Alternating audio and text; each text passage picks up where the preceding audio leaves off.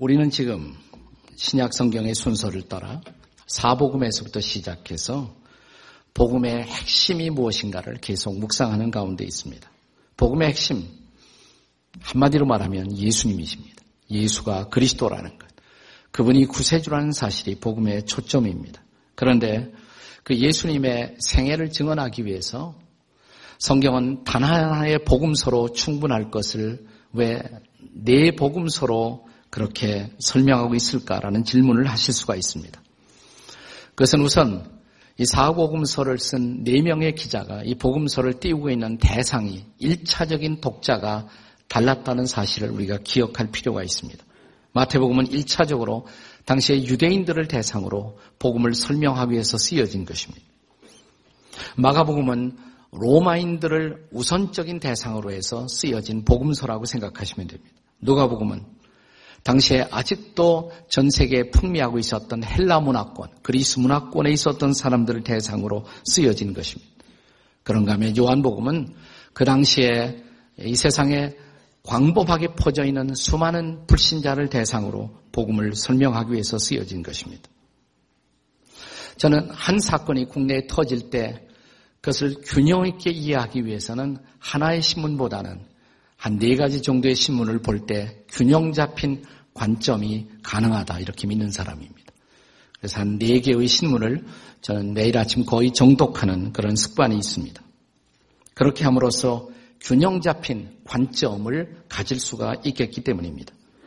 하나님은 예수님의 생애를 증거하기 위해서 네 명의 다른 배경을 가진 사람들을 들어 쓰셔서 균형 있는 그리스도인의 그리스도에 대한 생애의 관점을 우리에게 소개해 주고 있는 것입니다. 그래서 한 성서학자는 이 사복음서를 가리켜서 예수님의 생애를 증거하는 하나의 노래, 노래인데 네 명을 들어 쓰신 일종의 사중창과 같다, 퀄테와 같다라는 표현을 쓴 사람이 있습니다. 이 사복음서는 그러므로 피차의 보완적 관점을 갖고 그리스도의 생애를 네 사람이 나란히 증언하고 있는 복음서다 이렇게 보시면 되겠습니다. 우리가 요한계시록 신약성서의 마지막 책인 계시록의 4장 7절에 보시면 그리스도의 보좌, 만물을 통치하시는 그리스도의 보좌를 옹이하고 있는 네 명의 천사를 네 명의 네 개의 생물로 묘사하고 있습니다. 그런데 오래전 유명한 교회 교부인 성 어거스틴은 이 그리스도의 보좌를 옹이하고 있는 네 명의 생물이야말로 그리스도를 증언하는 사복음서의 네 가지 특성과 정확하게 일치한다라는 놀라운 증언을 오래전에 남겼습니다. 그 대목을 같이 한번 읽어보겠습니다. 계시록 4장 7절인데 다 함께 읽겠습니다. 시작. 그 첫째 생물은 사자 같고 둘째 생물은 송아지 같고 그 셋째 생물은 얼굴이 사람 같고 그 넷째 생물은 날아가는 독수리 같은데 이렇게 기록하고 있습니다. 그러니까 네 개의 생물을 차례로 적용하면 네 복음서의 별명을 얻을 수가 있어요. 자, 첫째 생물이 뭐였어요? 사자였습니다. 마태복음의 별명은 그러니까 마태복음을 사자복음이다 이렇게 이해하시면 됩니다. 사자는 밀림의 왕자입니다. 마태복음은 예수 그리스도를 단순히 어떤 훌륭하신 분이 아니라 왕으로 소개합니다. 특별히 유대인의 왕 다윗과 그 다윗의 왕가의 혈통을 타고 예수께서 오신 분이다. 동방의 박사들이 마태복음 1장에 보면 유태인의 왕으로 내신 나신 이가 어디 계시냐? 왕이신 예수님을 소개해요. 자, 두 번째 생물은 뭐였어요? 송아지였죠. 그러니까 마가복음의 별명은 무슨 복음이겠습니까? 송아지 볶음이 아니에요. 아, 송아지 복음입니다. 송아지 복음. 송아지가 크면 소가 됩니다. 저는 소라는 이 동물의 특성은 열심히 일하는 것, 헌신적인 동물, 마지막에 가죽까지 다 바치는. 그런데 마가복음의 특성이 바로 여호와의 종으로 오셔서 우리를 위해 모든 것을 바치신 목숨까지 들여주신 그분, 여호와의 종으로 목숨까지 들여주신 바로 그분. 이것이 마가복음이 소개하고 있는 예수님의 특성이라고 말할 수가 있어요. 자, 세 번째 생물은 뭐였습니까? 사람입니다. 누가복음이 바로 사람 대신 예수님. 예수님은 하나님이시지만 동시에 우리와 똑같은 인간성을 갖고 오신 분. 그래서 강보에 기저귀에 쌓인 아기의 모습을 볼 수 있는 것은 누가복음밖에 없어요. 자라나고 있는 티네저의 특성, 12살에 성전에 올라가신 예수님을 보여주고 있는 것은 누가복음밖에 없습니다. 인자로 참된 인간성을 갖고 오신 예수님, 이게 누가복음이 증언하고 있는 예수님의 모습입니다. 그런가 하면 네 번째 생물은 뭐였어요? 독수리입니다. 땅을 초월해서 비상하는 독수리. 하늘의 왕자. 이것이 바로 요한복음의 별명입니다. 요한복음은 독수리 복음입니다. 요한복음은 예수님을 하나님의 아들로 그려줍니다. 그는 진정한 신성을 갖고 오신, 그는 인간성을 가지셨지만 동시에 신성을 가지신 하나님의 아들 되심을 증언하는 것. 이것이 바로 요한복음이 증언하고 있는 예수님의 모습입니다. 자, 그렇다면 이 네 번째 복음서에서 사도 요한이 증언하고 있는 복음의 초점은 도대체 무엇일까요? 한마디로 그 대답은 하나님의 아들 되신 예수를 믿음으로 영생을 우리가 누릴 수 있다는 것. 이게 바로 요한이 전하고 있는 요한복음서의 복음의 초점입니다. 다시 하나님의 아들이신 예수를 믿음으로 저와 여러분이 영원한 생명을 지금 여기서부터 누릴 수 있다는 것. 이것이 바로 요한이 전하고 있는 복음의 초점인 것입니다. 자, 우리가 함께 읽었던 요한복음 20장 31절은 요한복음서가 기록된 목적을 우리에게 보여주고 있습니다. 다시 한번 읽습니다. 다 같이 시작. 오직 이것을 기록함은 너희로 예수께서 하나님의 아들 그리스도이심을 믿게 하려 함이요. 또 너희로 믿고 그 이름을 힘입어 생명을 얻게 하려 함이니라. 여기 두 가지 강조점이 있습니다. 첫째는 뭐냐? 믿게 하려 함이요. 두 번째는 생명을 얻게 하려 함이라는 두 가지 강조점이 있습니다. 이것이 바로 요한이 증거한 복음의 초점입니다. 다시 말하면 예수가 하나님의 아들이심을 믿고 또 믿음으로 우리가 생명을 영원한 생명을 얻고 누리는 것 이것이 바로 요한이 증언하고 있는 복음의 초점인 것입니다. 그런데 예수께서 하나님의 아들이심을 증거할 필요가 뭐가 있어요? 왜 그 필요가 있을까요? 여러분, 예수님이 단순히 훌륭한 분이라면 그분은 우리의 모범은 될 수가 있습니다. 위대한 스승은 될 수가 있습니다. 우리의 구세주는 될 수가 없어요. 그분은 하나님이시기 때문에 인간 이상의 분이어야 합니다. 그리고 인간 이상의 분이기 때문에 그는 우리를 구원할 수가 있는 분이십니다. 그래서 예수님은 하나님의 아들이실 필요가 있으신 분이에요. 자, 그런데 요한복음에서 사도 요한은 예수가 하나님의 아들이시라는 증거를 예수께서 행하신 기적을 통해서 증언하고 있습니다.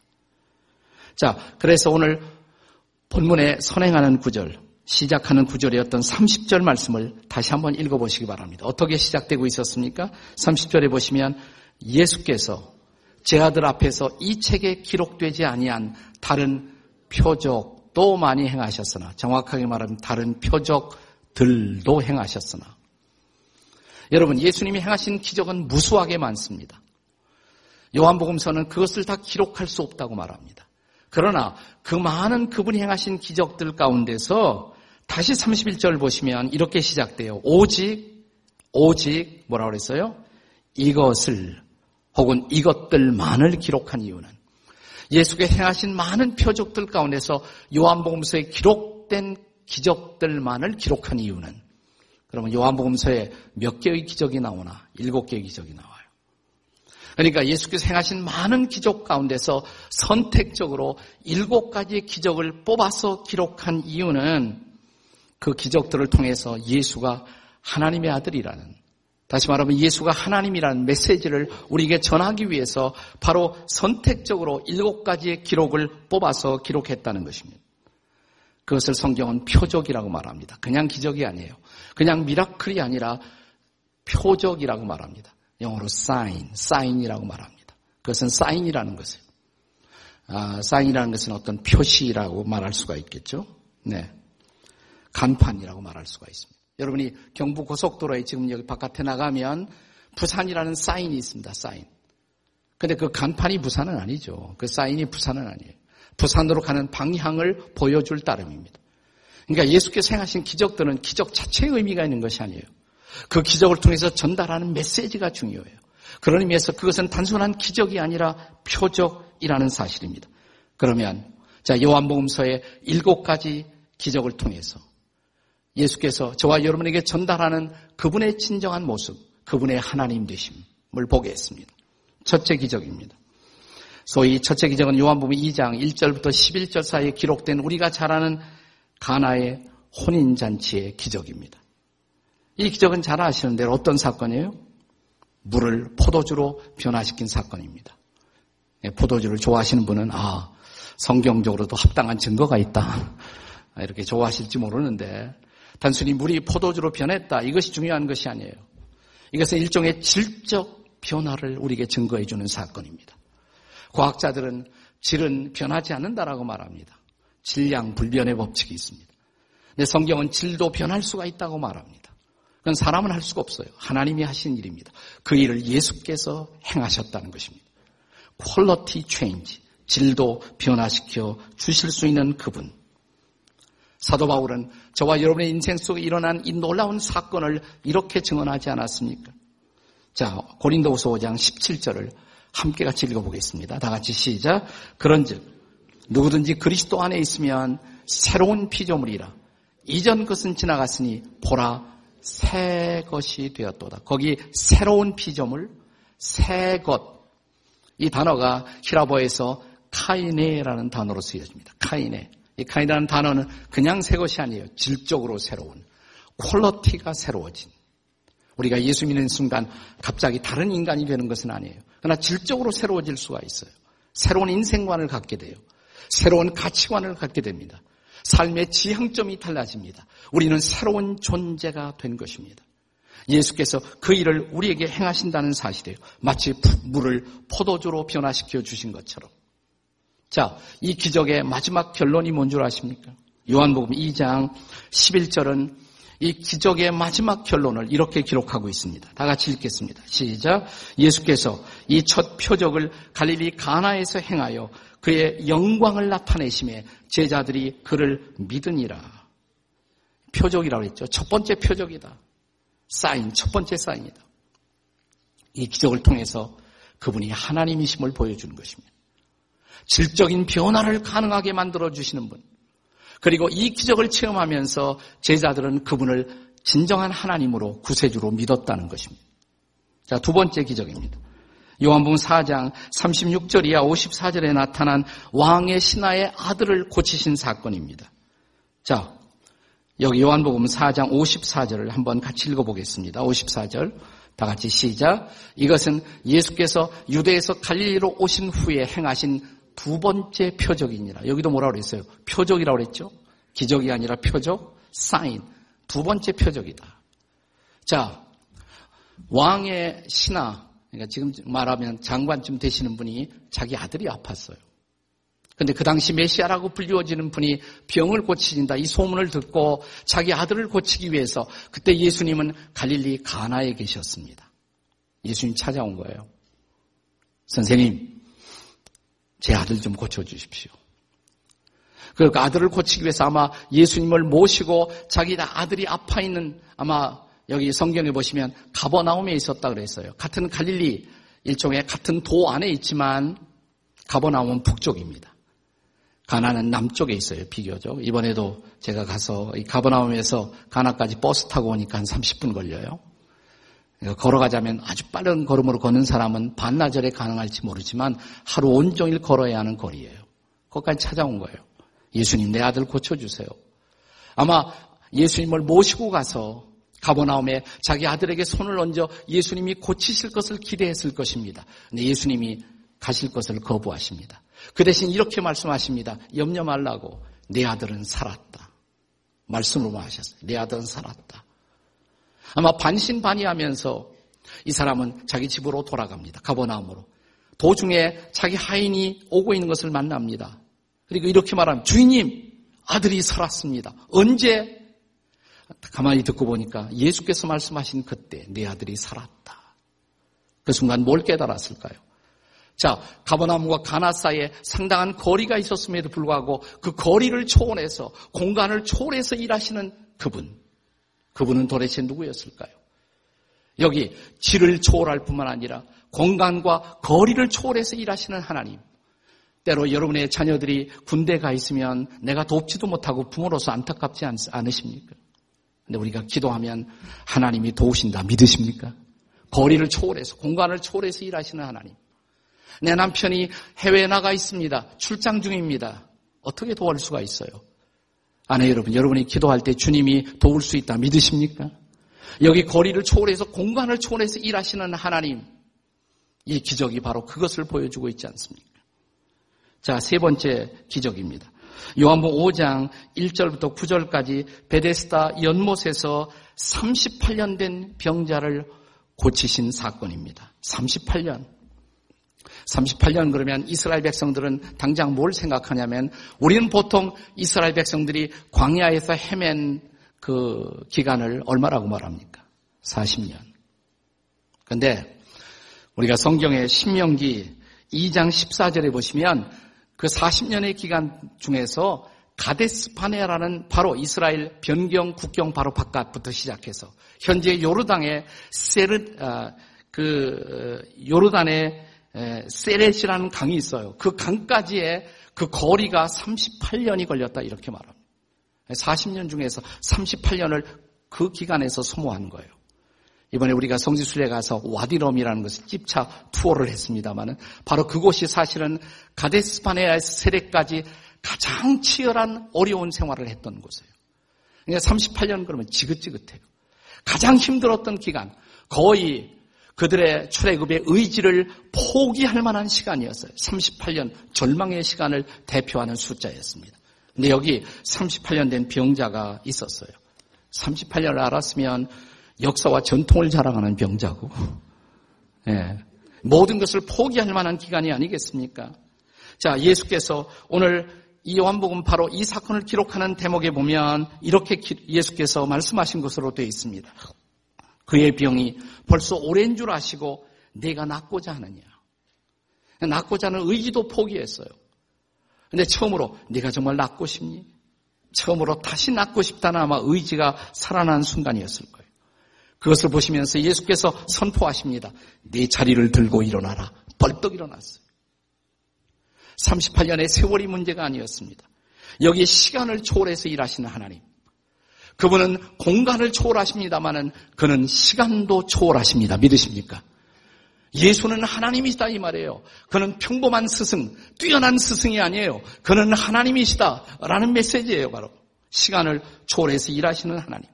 우리의 문제가 얼마나 해묵은 문제이든 얼마나 오래되었던 그것이 문제가 아니라 그 문제를 해결할 자를 모르고 있는 것 이것이 사람들의 문제인 것입니다. 자, 그는 정말 시간을 초월해서 일하신다면 그분이 해답이십니다. 그분이 구원이십니다. 이것이 바로 이 사건의 메시지예요. 네 번째 기적. 요한복음 6장 1절부터 15절까지 여기 5천 명을 먹이시는 그 기적. 우리가 잘 아는 오병이어의 사건이죠. 자, 이 5천 명은 사실은 그 당시에 남자들만 계산한 것입니다. 그러니까 그 당시만 해도 사람은 남자였습니다. 여성이 사람이 된 것을 기뻐하시기 바랍니다. 그러니까 여성과 아이들까지 포함시키면 얼마나 됐을까요? 아마 최소한 1만 5천 명은 됐을 거예요. 자, 그들이 한 자리에 모여서 아무것도 먹지 못하고 해가 저물어 갑니다. 큰일 났어요. 이 사람들을 어떻게 먹일 것인가? 좀 뭘 먹을 거 없니? 예수께서 물으십니다. 그때 한 어린아이의 도시락 이것밖에 없는데요. 보리떡 다섯 개, 물고기 두 마리. 그것을 내게 가져오라. 근데 그것이 예수님의 손에 쥐어지고 주께서 기도하시는 순간 이 수많은 사람을 먹일 수 있는 놀라운 기적이 일어났습니다. 메시지가 뭘까요? 그에게는 양도 문제가 아니에요. 5천 명이냐, 만 명이냐, 그것이 문제가 아니에요. 오늘 우리가 직면한 문제의 양이 얼마나 크든, 얼마나 그 양이 크든 얼마나 중하든 우리가 직면해 있는 문제들이 얼마나 큰 문제이고 얼마나 어려운 문제이든 그분에게는 그것이 문제가 아닙니다. 오늘 세상의 문제는 이 문제를 해결할 수 있는 분을 사람들이 알고 있지 못하다는 사실입니다. 인생의 모든 문제의 양과 크기를 초월해서 일하시는 하나님, 그가 바로 예수이십니다. 이게 바로 메시지예요. 자, 그 다음 다섯 번째 기적입니다. 다섯 번째 기적은 요한복음 6장 16절부터 21절까지 파도와 바람을 잠잠하게 하시던 기적. 갈릴리 바닷가에서 일어난 사건입니다. 이번에 저희 성지순례 팀도 갈릴리 바다에서 배를 띄워놓고 선상 예배를 드렸는데 얼마나 멋진지. 해지는 석양역. 가고 싶죠. 예, 기도하세요. 지금부터. 네. 근데 한번 그때 막 선상 예배를 드릴 때 파도가 일어났으면 하는 저는 은근히 한번 그런 기대가 있었어요. 네. 네, 또 기대가 되면서도 걱정도 되고 파도가 일어났다가 잠잠할지어다 내가 했다가 안 되면 어떻게 하나 이런 생각도 들고. 네. 자, 갈릴리 바다에 바람과 파도가 일어났습니다. 당황합니다. 죽을 지경이 됐습니다. 선생님 우리가 죽게 되었나이다. 그때 바다 위를 걸어오시는 그분, 그 예수님을 이 배 안에 영접하는 그 순간 파도가 멎습니다. 바람이 멎습니다. 그리고 그들은 무사히 목적지에 도착했습니다. 사람들이 무슨 질문을 했을까요? 저분이 도대체 누구일까? 바람을 다스리는 저분, 파도를 다스리는 저분, 저분은 도대체 누구일까? 그들은 그분이 바람도 잠잠하게 하시고 파도도 잠잠하게 하시는 분, 자연의 주인, 자연의 주인. 자, 그 예수님을 모셔놓자마자 이 같은 사건을 다루고 있는 마태복음 14장 33절에 보시면 이제 배 안에 있던 사람들이 예수님 앞에 엎드려 절했다고 그랬어요. 엎드려 절하며 이르되 유대인들은 사람에게 절하지 않아요. 사람에게는 절하지 않습니다. 하나님에게만 절합니다. 여기서 절했다는 것은 한국식의 절을 생각하면 안 돼요. 경배하는 것입니다. 경배의 태도예요. 예수 앞에 엎드리며 절하며 이르기를 당신은 하나님의 아들이십니다. 자연을 다스리는 분. 그분은 자연의 주인이십니다. 나의 주인 대신 나를 만드신 분이 나를 고칠 수가 있지 않겠습니까? 나를 만드신 분이 나를 다스릴 수가 있지 않겠습니까? 자연을 지으신 이가 자연을 다스릴 수가 있지 않겠습니까? 여기 자연의 주인이신 그분이 예수가 바로 하나님이심을 보여주던 사건인 것입니다. 여섯 번째 기적은 요한복음 9장 1절부터 12절 사이에 나타난 나면서 맹인된 사람을 고치시는 기적입니다. 자, 여기 나면서 맹인된 이 사람을 보고 제 아들 사이에서 어느 날 신학적 논쟁이 토론이 벌어집니다. 누구 죄 때문에 저렇게 됐을까? 자기 죄 때문일까? 아니면 조상의 탓일까? 2절이 그 질문을 보여주고 있죠. 자, 요한복음 9장 2절 같이 읽습니다. 시작. 제 아들이 물어 이르되 라비어 이 사람이 맹인으로 난 것이 누구의 죄로 인함이니까? 자기이니까 그의 부모이니까. 부모 때문에 조상 때문에 이렇게 됐을까요? 아니면 자기 죄 때문에 이렇게 됐을까요? 이때 사람들의 이 질문 속에 숨겨져 있던 생각은 그 당시에 사람들이 가지고 있었던 보편적 편견을 대표하는 생각이죠. 저 사람이 저렇게 괜히 불행을 당할 리가 없다고 다 제 죄 때문이지. 아니면 조상 때문이지. 이런 사람들이 가지고 있는 보편적 편견. 근데 한 번도 깨지 못한 이 보편적 편견을 깨뜨린 예수님의 놀라운 대답을 기억하십니까? 철학이 이런 대답을 들려준 일 없어요. 예. 한번 같이 읽어보세요. 이런 운명적 인관론을 초월한 예수님의 놀라운 대답 3절입니다. 요한복음 9장 3절 다 같이 시작. 예수께서 대답하시되 이 사람이나 그의 부모의 죄로 인한 것이 아니라 그에게서 하나님의 하시는 일을 나타내고자 하십니다. 하나님의 계획이 있다고. 그를 통해서 하나님이 하시고자 하는 특별한 일이 있다고. 그리고 그의 눈에다 진흙을 바르십니다. 진흙을. 그리고 이렇게 말씀하십니다. 실로암 못에 가서 씻으라고. 한 성경학자는 이 순간의 광경을 이렇게 주석하고 있습니다. 진흙을 바르시던 그의 손길은 동일한 진흙으로 인간을 만드시던 창조주의 손길이라고. 나를 만드시던 그분이 나를 고칠 수가 있지 않겠습니까? 그리고 말씀하십니다. 실로 한 못에 가서 씻으라. 새로운 세상이 전개됩니다. 전혀 다른 새로운 세상. 여기 운명을 바꾸시는 그분.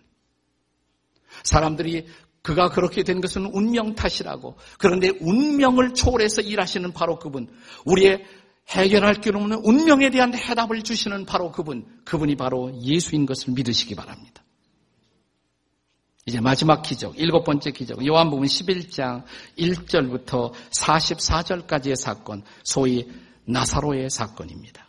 죽음은 인간 누구나 삶의 마지막 순간에서 피할 수 없는 절망이라고 할 수가 있습니다. 누가 죽음을 이길 수가 있겠습니까? 그러나 인간이 절망할 때 벌써 우리는 죽음을 경험합니다. 그래서 철학자 킬케골은 죽음에 이르는 병이라고 절망은 우리는 절망할 때마다 죽음을 느낄 수가 있지 않습니까?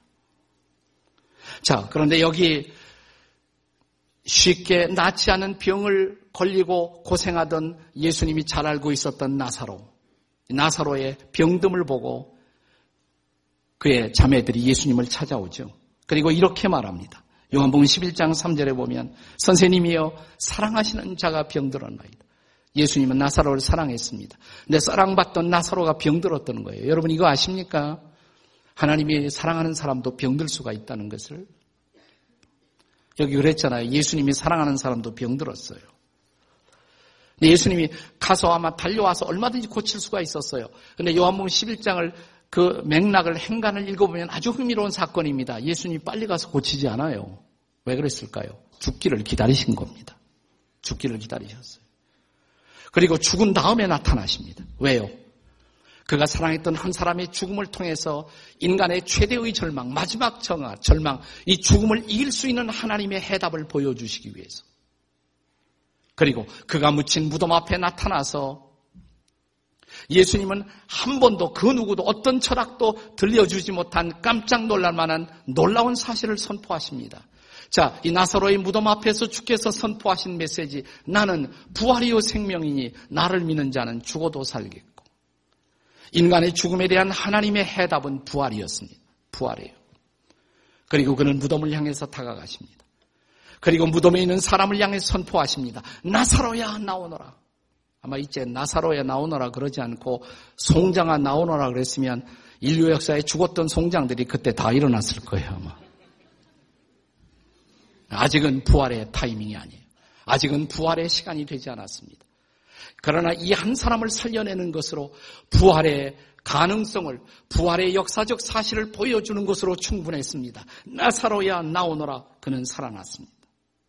부활이 죽음의 해답이라는 것입니다. 죽음 저 건너편에 부활이 있다는 것입니다. 그러므로 인류의 인간의 마지막 절망인 죽음 앞에서 우리는 죽음 건너편의 부활의 소망을 노래할 수 있는 자들이 된 것입니다. 요한이 전하는 복음은 예수가 바로 그런 분이라고 예수가 하나님이고 하나님의 아들이시라고. 그는 인간의 삶에 대한 질적 변화를 주도하는 분이시고 그는 공간을 초월해 일하시고 시간을 초월해서 일하시는 분. 그는 양을 초월해 일하시고 그는 자연과 상황을 초월해서 일하시고 운명도 초월하시고 마침내 죽음을 이기고 부활로 바꾸시는 바로 그분. 바로 그분이 저와 여러분의 구세주가 되셨다면, 바로 그분이 우리 인생의 주님이 되셨다면 우리가 무엇을 두려워할 필요가 있겠습니까? 요한이 전하는 복음은 우리가 그들 믿음으로 영생을 얻었고 영생을 영원한 생명을 지금 여기서 누리고 있다라고 선포하는 것입니다. 여러분 영생의 개념은 죽은 다음에 천국에 들어가는 사건만이 아니에요. 요한복음이 가르치는 영생은 지금 여기서부터 누리는 새로운 생명, 질적인 새로운 생명으로 선포하고 있다는 사실을 아십니까? 자, 우리가 잘 아는 요한복음 5장 24절에 보시면 뭐라고 그랬어요? 내가 진실로 진실로 내게 이르노니 내 말을 듣고 나 보내실 믿는 자는 영생을 뭐라고 그랬어요? 얻을 것이고가 아니라 뭐예요? 얻었고 이미 영생을 얻었고 그리고 지금부터 누릴 수 있는 것 자, 요한복음 6장 47절 다 같이 읽습니다. 시작. 진실로 진실로 너에게 이르노니 믿는 자는 영생을 뭐예요? 가졌다고 지금 가지고 있다고 현재 영생이 내 안에서 누려지고 있다고 그리스도인들만이 누릴 수 있는 놀라운 생명을 지금 우리가 가지고 있다고 요한복음 10장 10절은 이렇게 말합니다. 내가 온 것은 내 양으로 생명을 얻게 하고 거기서 끝나지 않아요. 새로운 생명, 영원한 생명, 그 생명을 얻게 하는 데만 목적이 있는 것이 아니라 뭐예요? 더 풍성히 얻게 하려 합니다. 이 풍성한 생명. 도대체 주님이 약속하신 풍성한 생명, 영원한 생명, 지금 여기서부터 누릴 수 있는 생명, 이 생명의 정체는 무엇일까요? 요한복음 15장 기억하십니까? 포도나무 비유의 장. 나는 포도나무요. 뭐예요? 너희는 가지니. 자, 가지가 된 신자들이 포도나무이신 예수님께 붙어 있으면 그 가지가 뭐예요? 꽃을 피워요. 열매를 맺어요. 네. 이 가지가 맺는 열매, 어떤 열매입니까? 요한복음 15장에 같은 포도나무 비유의 장에 11절 보세요. 11절 다 같이 읽겠습니다. 시작. 내가 이것을 너희에게 이루면 내 기쁨이 너희 안에 있어 너희의 기쁨을 충만하게 하라 합니다. 주님의 기쁨이 우리 안에 넘쳐나는 기쁨. 그리스도의 기쁨이 내 마음을 채우는 기쁨. 그리스도의 기쁨. 그리스도의 사랑. 그리스도의 평화. 그리스도의 놀라운 은혜로 채워지는 생명. 그 열매. 그 열매. 그래서 드디어 사도 요한은 영생의 본질을 놀랍게 이렇게 선포합니다. 어쩌면 이것은 요한복음의 결론이라고 할 수가 있습니다. 요한복음 17장 3절입니다. 같이 읽겠습니다. 17장 3절 다 같이 시작. 영생은 곧 유일하신 하나님과 그의 보내신 자 예수 그리스도를 아는 것입니다. 여기서 안다는 말은 경험한다 이 말이에요. 경험한다. 성경에서 종종 남편이 아내를 알았다. 그 말은 깊은 관계를 가졌다 이 말이에요. 경험한다. 영생이란 뭐냐? 하나님과 예수를 아는 것이다. 경험하고 있는 것이다. 지금 여기서부터 예수를 경험하고 누리는 사건, 이것이 바로 영생을 체험하고 있는 삶의 모습인 것입니다. 예수를 믿고 우리가 누리는 기쁨, 예수를 믿고 누리는 평화, 예수를 믿고 누리는 삶의 보람, 예수를 믿고 누리는 삶의 희열, 예수를 믿고 누리는 삶의 거룩함, 예수를 믿고 누리는 놀라운 소망, 이 모든 것이 이 생명 안에 다 들어가 있어요. 그러니까 이 영생을 체험하는 것. 이런 삶을 체험하기 위해서 주께서 오셨다고. 그분은 바로 이런 삶을, 이런 생명을 우리에게 주시는 분이라고. 예수가 우리에게 이런 기쁨을 주시고, 예수가 우리에게 이런 생명을 주시고, 예수가 이런 소망을 주신다면 예수 외에 무엇이 더 필요하겠습니까? 종종 세상 사람들이 안 믿는 사람들이 우리에게 이렇게 묻습니다. 예수면 다냐? 자, 우리가 뭐라고 대답할까요? 그래, 예수가 다다. 믿으십니까, 여러분? 네, 이게 우리에게 대답이어야 합니다. 예수가 길이요, 진리요, 생명이라고 믿으십니까? 예수가 기쁨과 소망이라고 믿으십니까? 예수가 인생의 궁극적 목적과 희망이라고 믿으십니까? 예수가 나에게 이런 생명을, 이런 은혜를, 이런 삶을 우리에게 주신다면 예수 말고 뭐가 더 필요하겠습니까? 우리는 선포할 수가 있어야 합니다. 그래, 예수가 다다. 이것이 복음이에요. 이것이 사도 요한이 선포하고 있는 복음인 것입니다. 이것이 바로 요한복음을 통해 전달하고 있는 복음의 메시지인 것입니다. 예수님이 내 인생의 모든 것이고 예수님이 내 인생의 모든 소망이십니다. 이 복음을 붙들고 오늘도 그분이 허락하시는 충만한 삶을 누리시는 저와 여러분이 되시기를 주의 이름으로 축복합니다.